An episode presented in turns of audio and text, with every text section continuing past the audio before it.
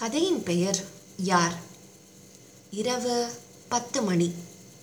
பெட்ரூமின் லைட்ஸை of செய்து மொபைலில் காலை 6 மணிக்கு அலாம் வைத்து தலையணையில் தலை சாய்ந்து வராத தூக்கத்தை வரவழைக்க முயன்றேன். பயனில்லை.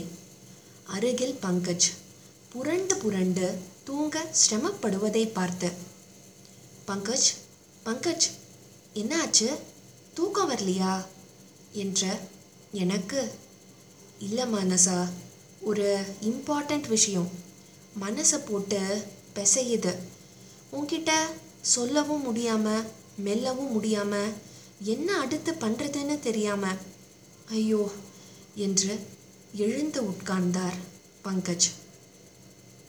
வாட், உங்களுக்கும் பிரச்சனையா? நானும் கூட ரியலி கன்ஃபியூஸ்டு ஸ்டேட்டில் தான் இருக்கேன். தாட் உங்களுக்கு இருக்கிற ஆஃபீஸ் டென்ஷனில் இந்த பிரச்சனையையும் சொல்லி அப்செட் பண்ண வேண்டாமேன்னு நினச்சேன் என்றேன் நான். ஸோ 2 பேரும் both of us are in trouble. முதல்ல நீ சொல்லு மானசா. அது நம்ம பொண்ணு த்ரிஷ்யாவை பற்றிங்க என்று நான் சொல்லவும், வாட், நானும் த்ரிஷ்யாவை பற்றி தான் சொல்லணும் என்று மிரட்சியுடன் பார்த்தான் பங்கஜ். ஓ அப்படியா, சரி இதை கேளுங்க. ஒரு வாரமாக நான் போகிற இடத்துக்கெல்லாம் பியூட்டி பார்லர், ஜிம்மு, கோவில், ஆஃபீஸ்னு எல்லா இடத்துலையும் என்னை ஒரு ஆள் ஃபாலோ செஞ்சுட்டே இருந்தான். எனக்கு சந்தேகமாக இருந்துச்சு, ஒருவேளை நம்ம ஓல்டு ஸ்கூல் கேங்கில் யாராவது விளையாடுறாங்களோ, இல்லை நம்ம டிஸ்டன்ட் ரிலேட்டிவ்ஸாக இருக்குமோன்னு இன்றைக்கி கூப்பிட்டு விசாரித்தேன். அவன் சொன்னது ரொம்பவே ஜீரணிக்க முடியாத விஷயங்க என்று அடுத்த வார்த்தை உச்சரிக்க முடியாமல் நாக்கு வறண்டு போக, ஓகே எமோஷ்னல் ஆகாத மனசா, drink a glass of water என்று பங்கஜ் கொடுத்த கிளாஸில் இருந்து மளவென தண்ணீரை குடித்து முடித்தேன். த்ரிஷ்யா அந்த ஆளோட பொண்ணா, அவங்கிட்டேயே ஒப்படைக்கணும்னு சொல்கிறான் என்று நான் சொல்லி முடிக்க, எனது 2 கைகளும் நடுக்கம் கொள்ள பங்கஜின் கைகளை பற்றி, சி பங்கஜ், நாம் த்ரிஷ்யாவை தத்து எடுத்து வளர்த்துட்டு வர்றது யாருக்கும் வெளியே தெரியாதில்ல. உங்கள் அப்பா என் அம்மாவை தவிர வேறு யார்கிட்டேயும் மூச்சு கூட விடலையே. அதனால தானே டிரான்ஸ்ஃபர் வாங்கிட்டு இந்த ஊருக்கு கூட வந்தோம் என்று நான் முடிக்க, ஆமாம், த்ரிஷ்யா கிட்டேயே கொஞ்சம் வருஷம் கழித்து சொல்கிறதா தானே plan. She is just 8 years old. What is all this Manasa? உனக்கு ஒரு ஆளால் பிரச்சனைன்னா எனக்கு ஒரு லேடியால். இன்றைக்கி ஆஃப்டர்நூன் என் ஆஃபீஸுக்கே த்ரிஷ்யா ஏன் பொண்ணுன்னு சொல்கிறாங்க. Can't believe you know. எப்படின்னு கேட்டால் அவங்க தான் த்ரிஷ்யாவை ஆர்ஃபனேஜில் போட்டதாக சொல்கிறாங்க. எக்ஸ் லவ்வரால் உண்டான இஷ்யூ, இப்போ கில்ட்டி, அது இதுன்னு அவங்கக்கிட்டேயே கொடுக்க சொல்கிறாங்க. ஓ ரியலி, ஏதோ சரியா படலை பங்கஜ். இவங்க 2 பேருமே ஃப்ராடாக இருப்பாங்கல்ல, நிஜமாக இருப்பாங்கல்ல. Yeah that's right. நாம் த்ரிஷ்யாவை அடாப்ட் செய்யும்போது அவளுடைய பேரண்ட்ஸை பற்றி எந்தவித இன்ஃபர்மேஷனும் இல்லைன்னோ, கோயில் வாசலில் விடப்பட்டிருந்ததாகவும், அப்புறம் அந்த லோக்கல் பீப்புள் கொண்டு ஆர்ஃபனேஜில் சேர்த்ததாகவும் தானே சொன்னாங்க. யூ ரிமெம்பர் ரைட் என்ற பங்கஜிடம், யா நல்ல ஞாபகத்தில் இருக்கு. யூனோ அந்த ஆள் அந்த இடத்தையும் கோயில் பேரையும் கூட கரெக்டாக சொன்னான். ஓ இஸ் இட் என்ற பங்கஜ் மேலும் பேசத் தொடங்கினான். மானசா, ஒருவேளை இவங்க 2 பேரில் யாராவது ஒருத்தர் உண்மையான அம்மாவாவோ அப்பாவாவோ இருந்துட்டா, legally we have rights, but biologically speaking அவங்க தானே, அதை யாராலையும் மறுக்க முடியாதுல்ல. அப்படி இருந்தால் என்ன செய்யறது என்ற கேள்வி என்னை உலுக்கியது.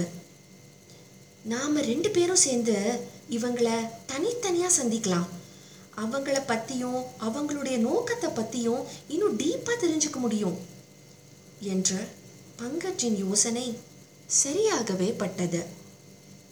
அதற்குள் காலை 6 மணி. அலாம் எழுப்பத் தொடங்கிவிட்டது. த்ரிஷ்யா குட்டி பை, லீலா த்ரிஷ்யாவை கவனிச்சுக்க, இன்னைக்கு ஈவினிங் நாங்கள் வர ரொம்ப லேட் ஆகும், கதவை பூட்டிக்க, தூக்கம் வந்தால் கூட தூங்கிடு, எங்ககிட்ட கீஸ் இருக்கு, நாங்கள் வந்து ஓப்பன் பண்ணிக்கிறோம் என்று சொல்லி காரினுள் புகுந்தோம். எவ்வளவுதான் பிரச்சனை வந்தாலும் in one way we are lucky. Leela மாதிரி ஒரு பேபி சிட்டர், அதுவும் வீட்டோட, யாருக்கு கிடைக்கும் இந்த மாதிரி நம்ப தகுந்த ஆள்? என்ன பங்கஜ், ரைட் தானே? உண்மைதான். Very honest human being. Drishya மேலே அளவு கடந்த அன்பு, நம்மக்கிட்ட அவ்வளவு மரியாதை இல்லை என்று பேசிக்கொண்டிருக்கையில் நாங்கள் சென்றடைய வேண்டிய இடம் வந்திருந்தது. இரவு மணி 10. லீலாவும் த்ரிஷ்யாவும் நல்லா தூங்கிட்டாங்க. பங்கஜ், இன்னைக்கு நடந்த மீட்டிங்ஸை பற்றி என்ன நினைக்கிறீங்க என்று என்னிடம். என்னால் ஒரு முடிவுக்கு வர முடியலை. யார் உண்மை யார் பொய்ன்னு சரியாக கணிக்கவே முடியல. ஏன் இவ்வளவு நாள் சும்மா இருந்தீங்கன்னு நாம் கேட்ட கேள்விக்கு சரியான பதில் கிடைக்கல. எப்படி நம்ம அட்ரஸ் கிடைச்சிச்சு, த்ரிஷ்யா நம்மக்கிட்ட தான் இருக்காங்கிறது எப்படி தெரிஞ்சுதுன்னு நம்ம கேட்ட கேள்விக்கு ஆர்ஃபனேஜ் ரெக்கார்ட்ஸ்ன்னு சொல்கிறாங்க. அந்த லேடி ஆர்ஃபனேஜில் ஒர்க் செய்கிற எம்ப்ளாயி மூலம்னு சொல்கிறா. அதை க்ராஸ் வெரிஃபை செய்யலான்னு ஆர்ஃபனேஜுக்கே ஃபோனை போட்டால் அவங்க இன்ஃபர்மேஷன் லீக் ஆகிறதுக்கு வாய்ப்பே இல்லைன்னு சொல்லிட்டாங்க. என்ன செய்யலாம்? போலீஸ்கிட்ட போயிடலாமா? டிஎன்ஏ டெஸ்ட் எடுக்கணும்னு அத்தாரிட்டிஸ் கிட்ட சொல்லிடலாமா என்ற பங்கஜின் கேள்வி மேலும் குழப்பமடைய செய்தது. பட் த்ரிஷ்யாவோட வயசுக்கு அவளால் இதெல்லாம் ஓரளவு புரிஞ்சுக்க முடியுமே Pankaj. Do we need to put so much pressure on her? மனசு உடைஞ்சு போயிடுவா. வெரி சென்சிட்டிவ் கிட்டாச்சே அவ என்று என் எண்ணத்தை முன்வைக்க. Yeah I know. ஒன்று மட்டும் கன்ஃபார்ம், இந்த 2 நபர்களுக்கும் ஒருத்தருக்கு ஒருத்தர் சம்பந்தம் இருக்கிற மாதிரி தெரியல. ஒருத்தர் ஃப்ரெஞ்ச் டியூட்டர், இன்னொருத்தர் பரதநாட்டியம் டான்சர் என்று யோசித்த பங்கஜ், மானசா த்ரிஷ்யா நல்லா பரதநாட்டியம் ஆடுவாள்ல, இவ்வளவு சின்ன வயசுலேயே அவளோட முத்திரையெல்லாம் பர்ஃபெக்டாக வருது அதிசயம்னு அவளோட டீச்சர் சொன்னதாக கூட என்கிட்ட ஒரு வாட்டி நீ சொன்னல என்றான். ஆமாம், அதனால த்ரிஷ்யாவோட டிஎன்ஏலேயே இருக்குன்னு சொல்கிறீங்களா? உங்களுக்கு ஒன்று தெரியுமா, செகண்ட் லாங்குவேஜ் ஃப்ரெஞ்ச் தான் வேணும்னு கொஞ்ச நாளாக அடம் பிடிச்சிட்டு இருக்கா அவள். இப்போ என்ன சொல்வீங்க? சும்மா கோயின்சிடென்ஸாக கூட இருக்கலாம் பங்கஜ் என்று எங்கள் விவாதம் நீண்டு கொண்டே போனதில் தூக்கத்தை அன்றைய இரவும் மறந்திருந்தோம். மறுநாள் காலை. பங்கஜ், நான் இன்னைக்கு ஆஃபீஸ் போகலை, ரொம்ப தலைவலிக்குது. த்ரிஷ்யாவோட ஃபுல் டே டைம் ஸ்பெண்ட் பண்ண போகிறேன். அவளையும் ஸ்கூலுக்கு லீவ் போட சொல்லிட்டேன். நீங்களும் முடிஞ்சா சீக்கிரமாக வீட்டுக்கு வந்துடுங்க என்று சொல்லி லேப்டாப் பேக்கை காரில் வைத்து நானும் த்ரிஷ்யாவும் பங்கஜிற்கு பை சொல்லி வீட்டினுள் நுழைந்தோம். சிறிது நேரம் த்ரிஷ்யாவுடன் வீடியோ கேம்ஸ் விளையாடி அவளுக்கு கதை சொல்லி தூங்க வைத்து மண்டை இடி வலி பொறுக்க முடியாமல் ஹாலில் உள்ள சேரை இழுத்து டைனிங் டேபிளில் தலையை வைத்து சற்று கண் மூடினேன். அம்மா அம்மா என்ற லீலாவின் குரல் கேட்க கண்களை திறந்தேன். என்னம்மா கண்ணு ரெண்டும் இப்படி செவந்து வீங்கி கிடக்கு, தூங்கவே இல்லையா? ஏதாவது ஐயா கூட பிரச்சனையா?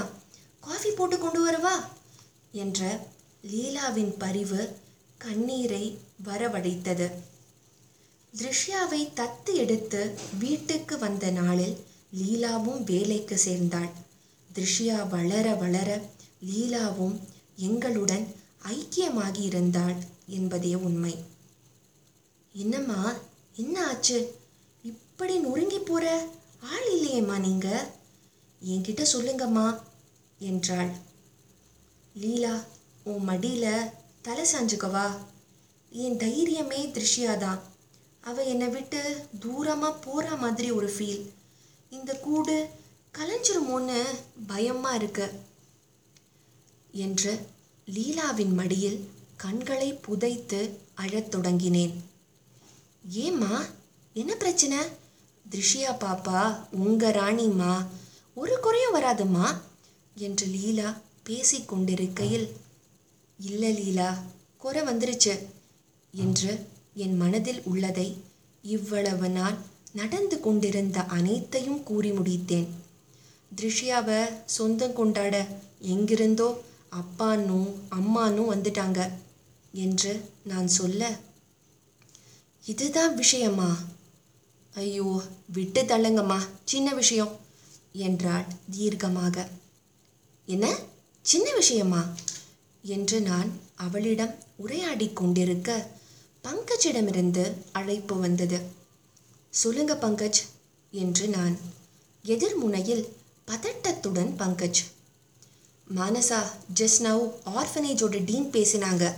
ஜஸ்ட்டு இப்போ 2 hours பிஃபோர் ஒரு எம்ப்ளாயி சென்சிட்டிவ் இன்ஃபர்மேஷன் நிறைய லீக் செஞ்சதாக கண்டுபிடிச்சிருக்காங்க.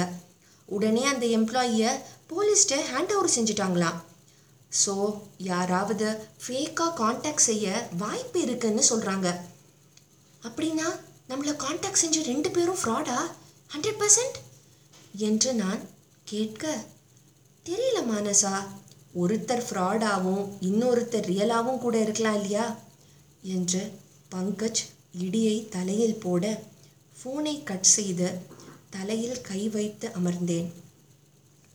லீலா அருகில் வந்து தலையை கோதியபடி, உண்மையான அம்மா நான் இங்கே இருக்கும்போது வேற யாருமா சொந்தம் கொண்டாடிட முடியும் என்று அவள் சொன்னதை நம்ப முடியாமல், வாட் என்ன சொன்ன லீலா, இப்போ என்ன சொன்ன? சின்ன வயசு, புரியாமல் செஞ்ச தப்பு, பாவம், வறுமை எல்லாம் தான் காரணம். அதுக்கு பிறகு வந்த குற்ற உணர்ச்சி, அவளை சுற்றி சுற்றி வந்தேன். உங்ககிட்ட அவள் வந்த பிறகு அவள் கூட தான் இனி வாழ்க்கைன்னு முடிவு பண்ணிட்டேன். ஆனாம்மா என்றைக்கும் உங்கள் 2 பேருக்கு அப்புறம்தான் நான் என்று சத்தியம் செய்துவிட்டு, அம்மா இதோ 2 நிமிஷத்தில் காஃபி கொண்டு வரேன் என்று விரைந்தாள் லீலா.